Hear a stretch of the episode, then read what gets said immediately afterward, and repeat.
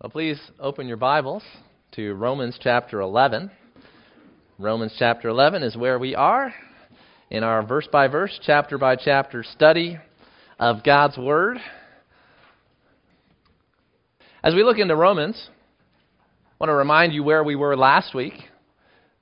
The passage there at the beginning of Romans chapter 11 answers the question as to whether or not God has rejected his people. And of course, the answer to that is definitely not. And I have Psalm 94, verse 14 here for you as a reminder of that theme from last week. The Lord will not forsake his people, he will not abandon his heritage. This is good news not only for Israel, but also good news for us, for we have been incorporated into God's covenants of promise. We've become God's people as well through our connection with Jesus Christ, the true Israelite. Now, as we consider this morning, we're going to be looking at verses 13 to 24 in Romans chapter 11. And I've got a selection of a few verses here that are going to introduce the theme of this text, or at least one of the big ideas that I hope for us to, to draw out from God's Word this morning. And that is on the subject of humility. We started to look into this subject last week that our place as Gentiles is that we are the Johnny come lately here in God's work and that we are supposed to be humble towards the people of Israel and not become arrogant. And this spiritual humility is something that we not only exercise towards the people of Israel, but it's something that is essential to Christian character in all aspects and in our relationship with everyone that we meet. And here Peter reminds us of that humility in 1 Peter chapter 5 verse 5 when he wrote that we are to clothe ourselves with humility towards one another. In the church, if we have this mindset, if we have this humility, this servant's heart towards one another, as we read about in our scripture reading in Philippians chapter 2, then we will be able to continue on with the joy and the unity that God gives us in Christ. We have experienced so much of, and we are so blessed. And then Peter quotes from the Old Testament and says, God opposes the proud, but gives grace to the humble. That is a timeless spiritual principle, one that we must never, ever lose sight of. A second passage along the same lines is found in Isaiah chapter 66, verse 2, where God is speaking, and Isaiah is recording the voice of God to Israel, and he says, All these things my hand has made, and so all these things came to be, declares the Lord. So God is so exalted, so mighty, the creator of all. But the Lord declares this This is the one to whom I will look, he who is humble and contrite in spirit and trembles at my word. God is not looking for mighty people in order to have fellowship with because his greatness is so exalted that he doesn't need any great people around him in order for him to, to feel great about himself. And so God's greatness is so great that he wants to gather around himself the humble he wants to gather around himself the contrite and those who tremble at his word. then a third verse driving this theme home into our hearts here Isaiah chapter 57, verse 15, very similar. Thus says the one who is high and lifted up, who inhabits eternity, whose name is holy. I dwell in the high and holy place, and also with him who is of a contrite and lowly spirit to revive the spirit of the lowly, and to revive the heart of the contrite. And so, each one of us here now has to ask ourselves that question Am I lowly in heart? Am I contrite in spirit? Do I tremble at the Word of God? And am I humbling myself towards one another? That is an important question to ask in our homes, in our churches, in our work, everywhere we go, are we manifesting the Spirit that God is looking for and that He blesses? Unfortunately, there have been times in the past where Christians have failed to do so. Not too long ago, we were celebrating the 500th anniversary of the Reformation, celebrating the work that God had done through men like Martin Luther. And though it's kind of small print, I tried to fit as much of it up there as I could. I have for our consideration in the introduction today a, a, tragedy at the end of Martin Luther's life. And we have to remember that our heroes will often disappoint us. And Martin Luther, as heroic as he is, and as much as I am thankful and indebted to the work of God through him, we don't cover up the flaws of the men of God who have gone before us. As we pray for our nation, God mend her every flaw. So we pray for the church and for its leaders, that God will mend their every flaw. For all men are flawed, and you can expect to be disappointed when you look at men. Martin Luther's perhaps greatest blemish in his life was towards the end of his career, which is a warning to all of us. Written in 1543, three years before his death, Martin Luther published a work about the Jewish people entitled On the Jews and Their Lies. In this treatise, he recommends that the government of Germany and the German people treat the Jewish people thus. What shall we Christians do with this rejected and condemned people, the Jews? First, to set fire to their synagogues or schools. This is to be done in honor of our Lord and of Christendom, so that God might see that we are Christians. Second, I advise that their houses also be razed and destroyed. Third, I advise that all their prayer books and Talmudic writings in which such idolatry lies, cursing, and blasphemy are taught to be taken from them. Fourth, I advise that their rabbis be forbidden to teach henceforth on pain of death. Fifth, I advise that safe conduct on the highways be abolished completely for the Jews, for they have no business in the countryside. Sixth, I advise that usury be prohibited to them, and that all cash and treasure of silver and gold be taken from them. Seventh, I recommend putting a flail or an axe or a hoe or a spade or a distaff or a spindle into the hands of young, strong Jews and Jewesses and let them earn their bread in the sweat of their brow.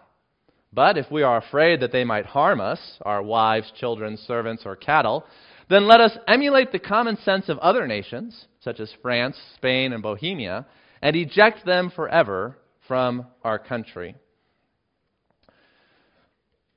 This would be just the opposite of showing that we are Christians.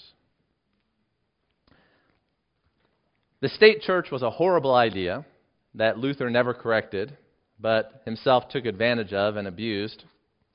And it was to later generations of Christians that we are thankful that they rediscovered within Scripture the, the principle that the church is not supposed to enforce God's law upon the population, but that the church and the government are supposed to be separate and that we are not to be putting heretics to death. This is in accordance with the teachings of our Lord Jesus Christ, that we are kind to those who oppose us, that we patiently instruct those who do not follow our Lord Jesus Christ, and that we show every consideration for all men. The history of the church in relationship to the Jewish people is not always good, as we have just demonstrated. This goes back to the very earliest period in the church, and that is why Paul, under the inspiration of the Holy Spirit, gave us Romans 9 through 11. So that we, as those who have been chosen by God to receive the blessings of the promises of the covenants of Scripture, specifically the Abrahamic covenant, that we may not become arrogant against the Jewish people and begin to mistreat them because of the blessings that God has shown towards us. If this was not a real threat, then Martin Luther never would have written what he said. Irenaeus would have never spoken the words that he spoke against the Jewish people. And we would not have the long history of otherwise good Christian teachers being very wrong on God's love for the Jewish people. That's why Romans chapters 9 through 11 are still abidingly important and significant. Let's take a look at the text today. Romans chapter 11, our outline is going to be covering verses 13 through 24. And our title is Humility for the Gentiles. Us Gentiles, we need to be humble about our spiritual status and position because it is given to us by grace. And it is not something that has been earned, and it is not something that makes us better than anyone else who is in the world. Our three points on the outline in verses 13 through 15, we'll see how our salvation, Gentile salvation, is supposed to lead to Jewish salvation. Then we'll take a look at the main illustration that Paul uses, the root and the branches. and how he develops that in verses 17 through 24, and how he has cut off some of the natural branches and has grafted in some of us unnatural branches into the olive tree. Let's go ahead and read the text then. You can follow along in your Bibles. Since verses 13 to 14 and 15 really are an extension, an expansion on verses 11 through 12, let's go ahead and pick it up there in verses 11 and 12, and we'll read down through verse 24. So I ask, did they stumble in order that they might fall? By no means. Rather, through their trespass, salvation has come to the Gentiles, so as to make Israel jealous. Now, if their trespass means riches for the world, and if their failure means riches for the Gentiles, how much more will their full inclusion mean? Now, I am speaking to you Gentiles. Inasmuch then as I am an apostle to the Gentiles, I magnify my ministry in order somehow to make my fellow Jews jealous and thus save some of them. For if their rejection means the reconciliation of the world, what will their acceptance mean but life from the dead? If the dough offered as first fruits is holy, so is the whole lump. And if the root is holy, so are the branches.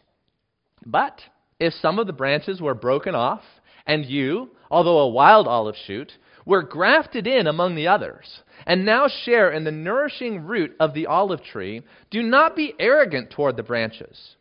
If you are, remember it is not you who support the root, but the root that supports you. Then you will say, Branches were broken off so that I might be grafted in. That is true. They were broken off because of their unbelief. But you stand fast through faith. So do not become proud, but fear. For if God did not spare the natural branches, neither will he spare you. Note then the kindness and the severity of God. Severity towards those who have fallen, but God's kindness to you, provided you continue in his kindness. Otherwise, you too will be cut off. And even they, if they do not continue in their unbelief, will be grafted in. For God has the power to graft them in again. For if you were cut off from what is by nature a wild olive tree, and grafted, contrary to nature, into a cultivated olive tree, how much more will these, the natural branches, be grafted back into their own olive tree? So that's our text. A lot of great things in here. We're going to see if we can get through it in the next 40 minutes or so. So, Paul identifies himself as the apostle to the Gentiles this is an identification that we see in a number of places in the New Testament. In his calling to ministry in Acts chapter 9 and his recounting of that call to ministry in Acts chapter 26. He writes about it in Galatians chapter 2 that Peter was chosen as the apostle to the Jews and that he was sent as the apostle to the Gentiles. So this is a common theme, and that's why Paul is writing to this largely Gentile church here in Rome because he feels a responsibility, he feels a burden for their spiritual health and their spiritual life. And he wants to go and reach others who have not yet heard the gospel as he's planning his trip to Spain. But don't think that Paul doesn't have an eye towards the Jewish people. That everywhere Paul has gone, he goes first to the synagogue that is in that community and in that town and preaches the good news of Jesus to the Jews who had not yet heard. And so Paul is a apostle to the Gentiles with an eye on the Jews. And he's hoping that through his ministry to the Gentiles and through extending the blessings of God's promises to Abraham to the nations, that some of his Jewish brethren will see what is happening and will repent and be saved. That's how he starts off this section there, wanting to make Israel jealous as he had already spoken about previously in verse 11 and also in the previous chapter, chapter 10, verse 19. Now, some are hoping to be saved now. And Paul knows that in the future, the fullness of the Jewish people are going to be saved. Look at that in verse 12. He wants to move some of them to jealousy and have them get saved. But back in verse 12, he said, if their trespass means riches for the world, and if their failure means riches for the Gentiles, how much more will their full inclusion mean? There's a full inclusion of the Jewish people that God has promised and that we are still waiting to see. That God has a plan, He has a purpose, He has a time where the Jewish people as a whole are going to say, Blessed is he who comes in the name of the Lord, and they're going to turn to Jesus of Nazareth as their Messiah, their Savior. So we're looking forward to that. Paul's looking forward to that. But in the meantime, he's hoping that his ministry is going to move some of them to salvation, a part, a remnant, as he has been talking about throughout chapters 10 and 11. Now, he reiterates how their inclusion, their full inclusion, is going to bring great blessing there in verses 15 and 16.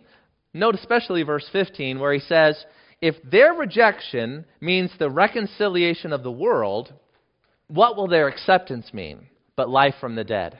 Now, when you're reading their rejection and their acceptance, there's two ways that people have read it, and you might be able to, to have that same question as you read it. What does their rejection and their acceptance mean? Because it could be their rejection of Christ and their acceptance of Christ, or it could be God's rejection of them and God's acceptance of them. There's good arguments for both ways of reading it, and different people do take it one way. Now, when I read the text myself, it's hard for me to do it, but I read it as their acceptance by God and their rejection by God. And it's hard for me to do that because just in the previous lesson that we had last week, I was pounding the pulpit and saying, Israel is not rejected. Israel is not rejected. And now I'm saying, well, here Paul says they're rejected. And so, well, which one is it? Are they rejected or are they not rejected? Well, it's complicated, as many things are, right? And so you're not contradicting yourself if you are saying something in a different sense than what you were saying it before. So, Paul, when he says the Jews are not rejected, he's saying their national election is not remitted. They are still nationally God's chosen people. But when he's talking about them being rejected, he's talking about most of the Jewish people not being personally saved. That they are rejected as regards to personal salvation, but they are still nationally elect. So there's the national election and the personal election. We've got to keep those straight if we're going to make good sense of the text here. So when he talks about their rejection, the way I read it in the Greek, and I'm not an expert in Greek, but it's just the way that makes most sense to me, is that that means they are rejected by God. And their acceptance means that they are being accepted by God. And when God accepts the Jewish people, what is this blessing that he hinted at back in verse 12, well, he makes it more specific here by describing it as life from the dead. And while different interpreters will read different things into this phrase, life from the dead, I think it's pretty clear, and I've always thought it was pretty clear, that this is talking about physical resurrection. That's what we're talking about here. The same thing that Paul was talking about back in Romans chapter 8. Romans chapter 8, verses 17 through 25. Just want to back up a couple of pages there. And you can't miss out on a chance to read from Romans chapter 8 because it's just such a glorious chapter. And there, Paul talks about this future hope, this future salvation. Yes, we have forgiveness. Yes, we have the Holy Spirit. Yes, we have fellowship with God. Yes, we've got all these spiritual blessings and treasures now, but the best is yet to come. And that full experience of salvation, one of the key aspects of that is the resurrection, life from the dead. Listen to the way that Paul describes it here, starting in Romans 8:17. He says, "If we are children, and we are, then we're heirs, heirs of God and fellow heirs with Christ, provided we suffer with him in order that we may also be glorified with him. For I consider that the sufferings of this present time are not worth comparing with the glory that is to be revealed to us." For the creation waits with eager longing for the revealing of the sons of God. For the creation was subjected to futility, not willingly, but because of him who subjected it, in hope that the creation itself will be set free from its bondage to corruption and obtain the freedom of the glory of the children of God. And then it says, We know Verse 22 For we know that the whole creation has been groaning together in the pains of childbirth until now. And not only the creation, but we ourselves, who have the first fruits of the Spirit, we groan inwardly as we wait eagerly for adoption as sons, the redemption of our bodies. Now, it is in this hope, he says, that we are saved, and hope that is seen is not hope. For who hopes for what he sees? But if we hope for what we do not see, we wait for it with patience. Those are great words there. And I think that's what Paul has in mind when he says, What's going to happen? What is the blessing that the world is going to receive when the fullness of Israel turns to Jesus Christ and acknowledges him as the promised one? Well, that's life from the dead. That's the resurrection, the adoption day that we are looking forward to. So, great hope set in front of us. Set your mind on these things. Let's go on then to the illustration that Paul wants to expand upon. In verse 16, he actually gives us two metaphors, one briefly, and then the second one has a long expansion that is designed to teach us to be humble in our place in God's work of salvation. So, he starts off in verse 16 with the illustration of the first fruits of dough. He says there, if the dough offered as first fruits is holy, so is the whole lump. And if the root is holy, so are the branches. Let's talk about the dough here first. As Paul introduces this, he's pulling, of course, from the Old Testament law. And the passage that is in God's law about this offering of first fruits is in Numbers chapter 15, verses 18 through 21. Now, I just gave you one of those verses, but 18 through 21 is the whole context. We don't have time to go to every verse, so I'll just read it. Of the first of your dough, you shall present a loaf as a contribution. Like a contribution from the threshing floor, so shall you present it. So this was part of the offerings that were given to God, and God wanted the first fruits from their threshing floor, that's when they bring it in, but then also from the dough that they made. So there's more than one offering that's being given here. You not only give the initial part when you're harvesting, but then also when you're making the dough, you give the first fruits of that as well. This is a great law introducing us to wonderful thoughts, but Paul is using it as an illustration for Israel. That the first fruits that is offered to God in this illustration is the same as the root of the tree, the olive tree, and its branches. In the second illustration, he gives us two metaphors that have the same parallel point. The dough offered as first fruits is holy, so is the whole lump. So here, there's a, a principle of holiness that is established in God's law, and that's important. We learn about holiness from God's law. The world doesn't have much of a concept of holiness, and we as Christians, we need to educate ourselves in what holiness is, and I highly recommend the reading of Leviticus and Numbers and Deuteronomy in order to ingrain in ourselves the concept of holiness as we live in a society where nothing is sacred. You've heard that before. Is, is nothing sacred anymore? And that's the way it is in our society. Everything is not sacred, everything is just secular. But the Bible imports into human cultures a correct idea of holiness, sanctity. And the principles of sanctity are many, and you can write books on it. But here the principle is the larger part of the harvest is sanctified by the giving of the first fruits. That you take part of it and make it holy unto God. Well, that makes the rest of it share in that holy quality that the 10%, the tithe, was given. So think about this the money that you give to the Lord's work, that actually has a sanctifying effect on the rest of the income that you receive. Interesting principle there. If the first part of the thing is holy, the lump, then first fruits, then so is the whole lump. And if the root is holy, so are the branches. That, that holiness is something that can be conveyed from the part to the whole. Important principle that Paul is going to establish and build upon. He does it also with the root and the branches. That if the root is holy, so are the branches. There's a transmission of holiness because of the organic connection between the part and the whole. This principle is interestingly applied in 1 Corinthians about children who are growing up in a family where one of the parents is a believer and the other parent is not a believer. And there's a certain holy status that is given to those children that are growing up in a mixed household, so to speak. That the holiness of one parent is sanctifying the household in a sense. It's very interesting to look at these principles of holiness and how they apply to different situations in Scripture. But today, we're going to focus on how this principle applies to the root of Israel and the branches of Israel. That's what Paul wants to draw out from it in verses 17 to 24. So let's take a look at those. As we read, if some of the branches were broken off, so you have to figure out what's the root, what are the branches, who are the branches who are broken off, and who is this wild olive shoot that is grafted in among the others and is now sharing in the nourishing root of the olive tree.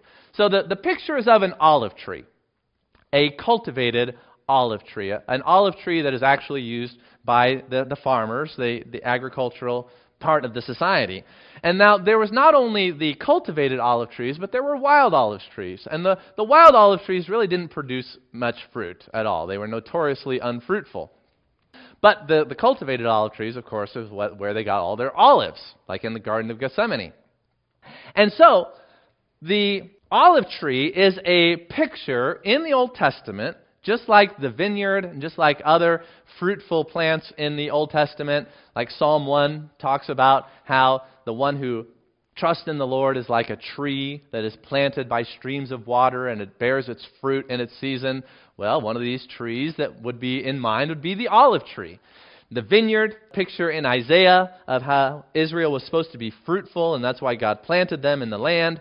So the olive tree is used that way in Jeremiah chapter 11 of Israel.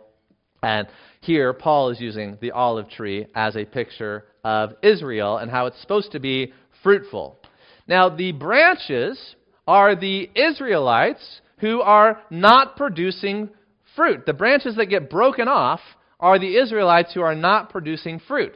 This is exactly in parallel with Jesus' illustration of the vine and the branches. And he talks about how the branches that don't bear fruit are cut off and thrown into the fire in John chapter 15. Here, Paul is using the same illustration. And so the question is who exactly are the roots of the tree, or what exactly is the root of the tree? Different people have different interpretations. It could be the patriarchs as the root of the branches of Israel. It could be the righteous remnant, since Paul has been talking about the remnant, and he's talking about how the root supports the Gentile branches that have been grafted in, maybe he's talking about the remnant of believing Israelites as the root of the tree, and he's not looking at their whole history, but he's just looking at their present status. Or maybe he is identifying not a particular group of people as the root, but maybe the root of the tree are the covenants of promise themselves. Maybe the root is God's promises and his faithfulness to come through with his blessings. Or some people have even identified the root of the tree as Jesus Christ. As he said, you know, you are the branches, I am the vine. You get your draw your life from the vine. Some people think, well, maybe the root here is Jesus Christ himself. Now, out of those possibilities, I like the idea that we're talking about the patriarchs. Extra biblical texts that come from this time period among Jewish literature do identify the patriarchs as the root of the people of Israel. Also, in this chapter, chapter 11, verse 28, a little bit further down, he identifies that the Jewish people, though they are enemies for your sake as regards the gospel, but as regards election, they are beloved for the sake of their forefathers, the patriarchs. So I think here if you're going to press Paul, if Paul was here and you asked him, who exactly or what exactly is the root that you're talking about in this illustration, he would say, Well, I have in mind the patriarchs as the root of the tree.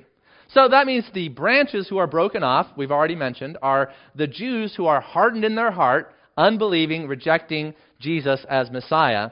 And then these wild olive branches, well, they are the ones who are saved Gentiles, genuine Christians who have been taken from the world and are now a part of God's saving plan and a part of God's people.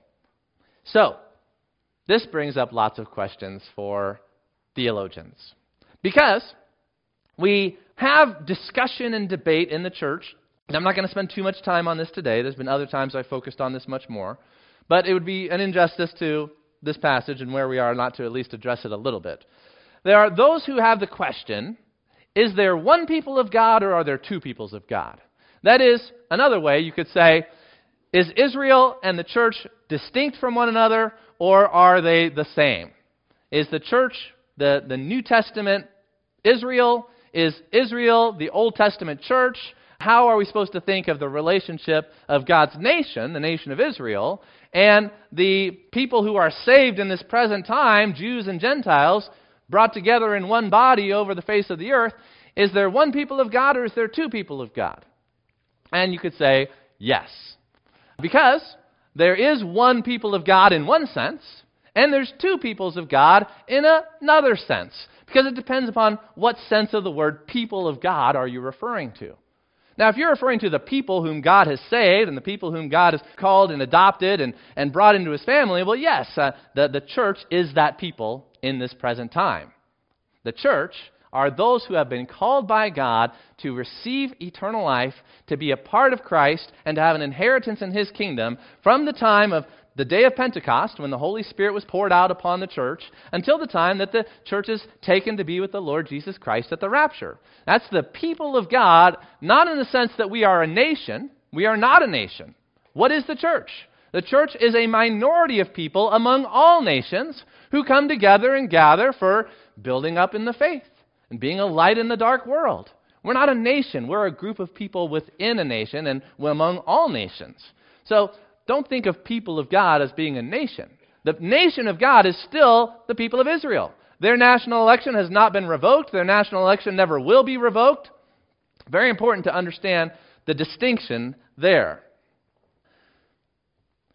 And when you think of the church, you should not think just Gentiles.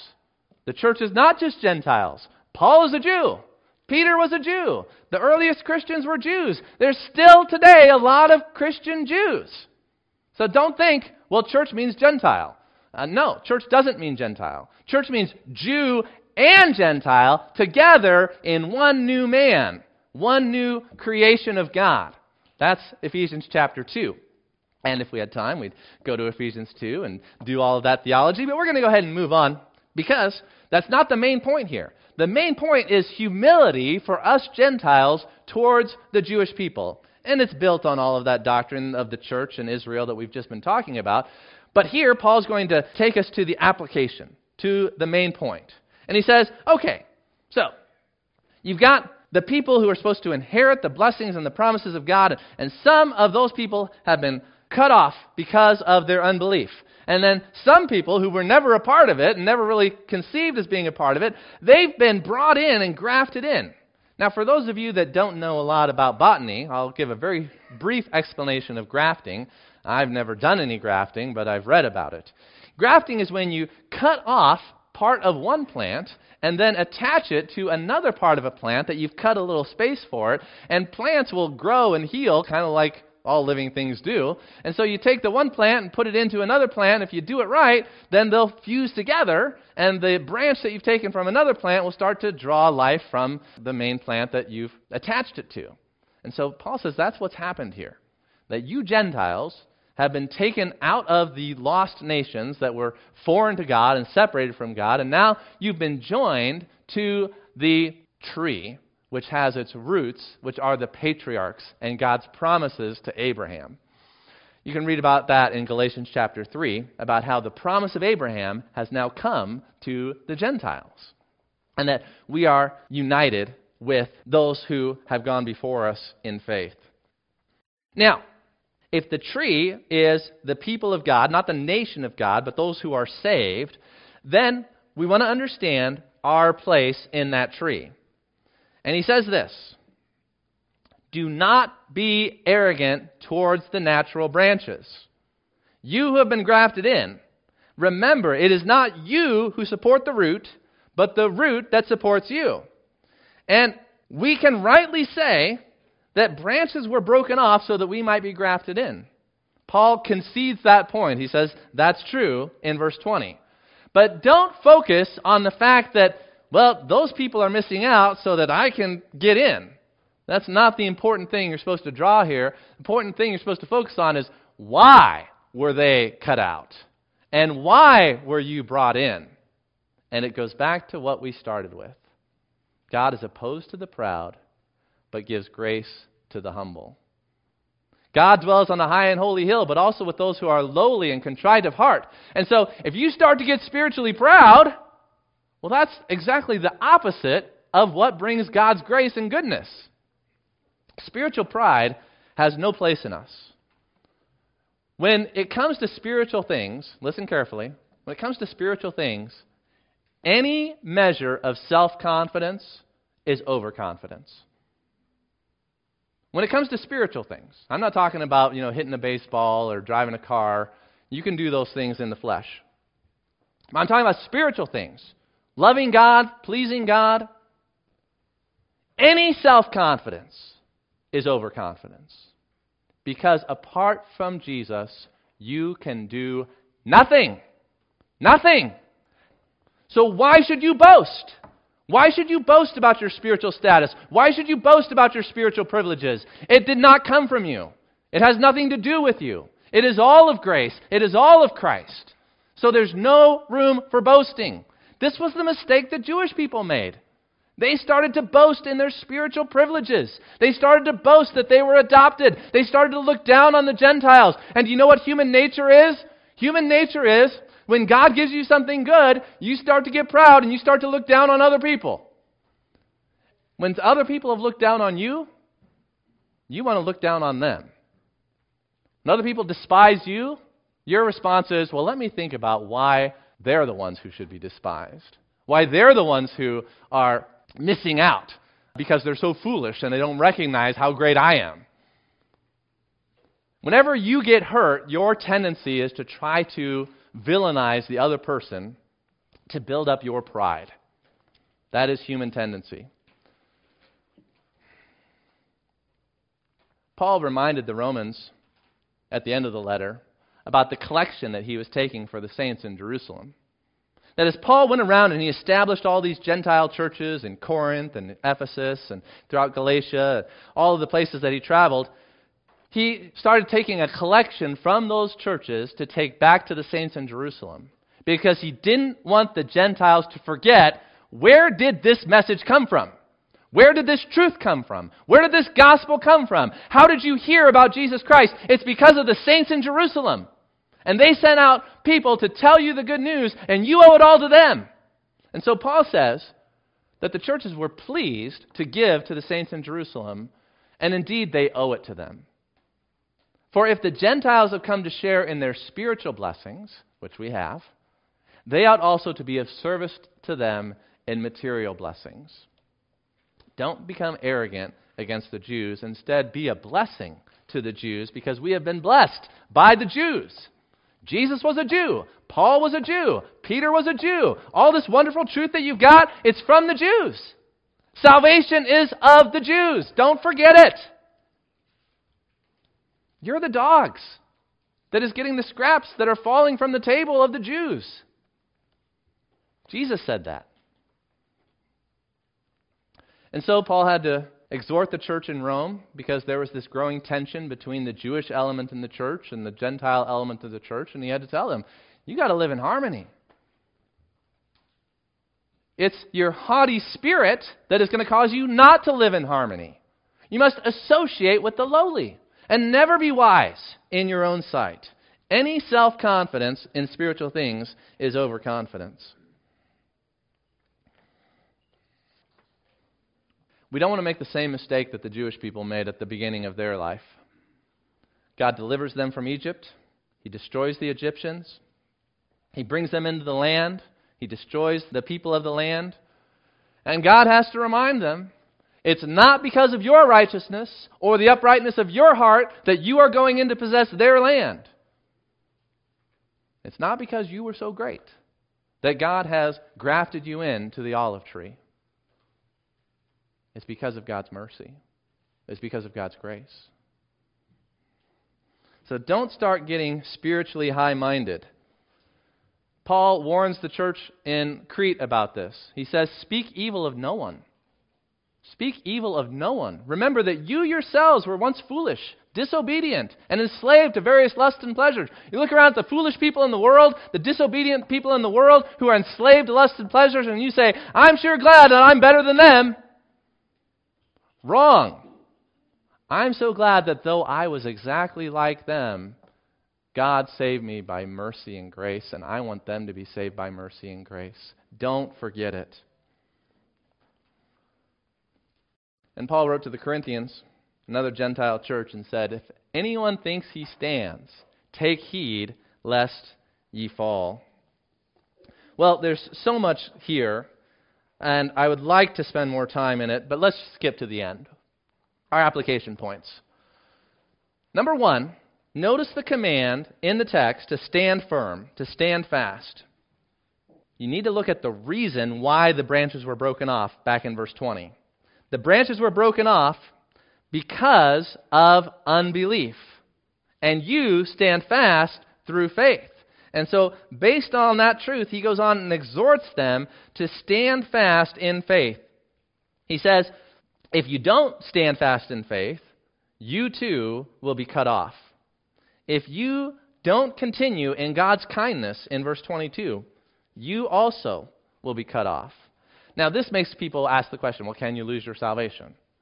And here, Paul is not talking about personal salvation, he's talking about groups. He's talking about Israel's national election and the groups of the Jews who were cut off who didn't believe.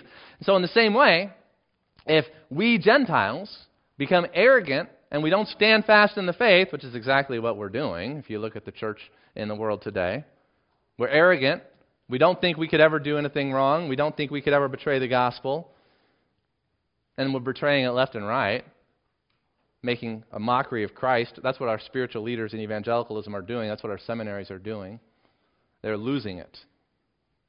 And their children and grandchildren are going to be cut off.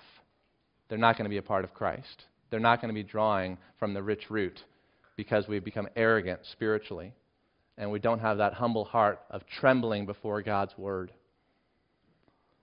That cutting off is a, a group thing, it's not a, a loss of personal salvation. But even when I say that, the doctrine of the perseverance of the saints is not intended to make us complacent as individuals.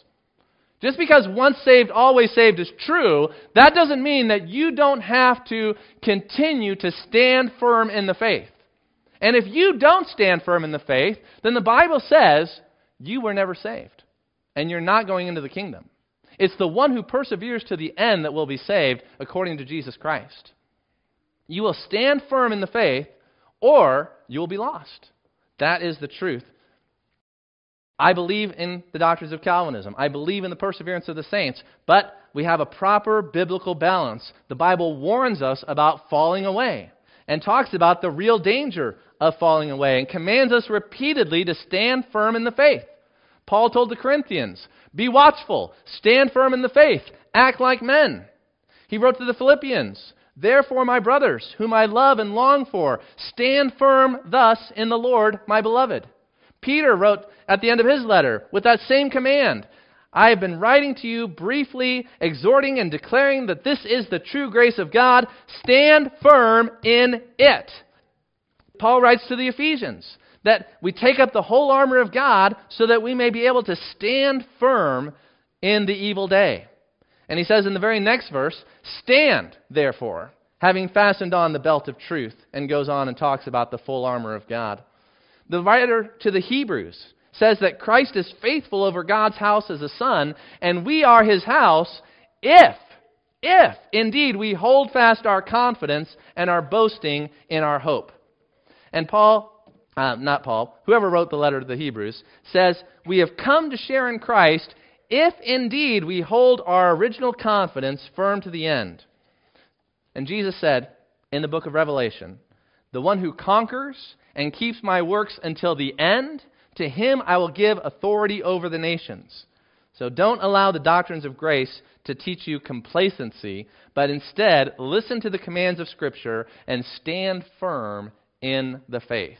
That is how God preserves us. It is God who is at work in us to will and to work according to his good pleasure. Secondly, I say don't be a comfort Christian. Don't just focus on the kindness of God. Paul says, note the kindness and the severity of God. Don't just note the kindness.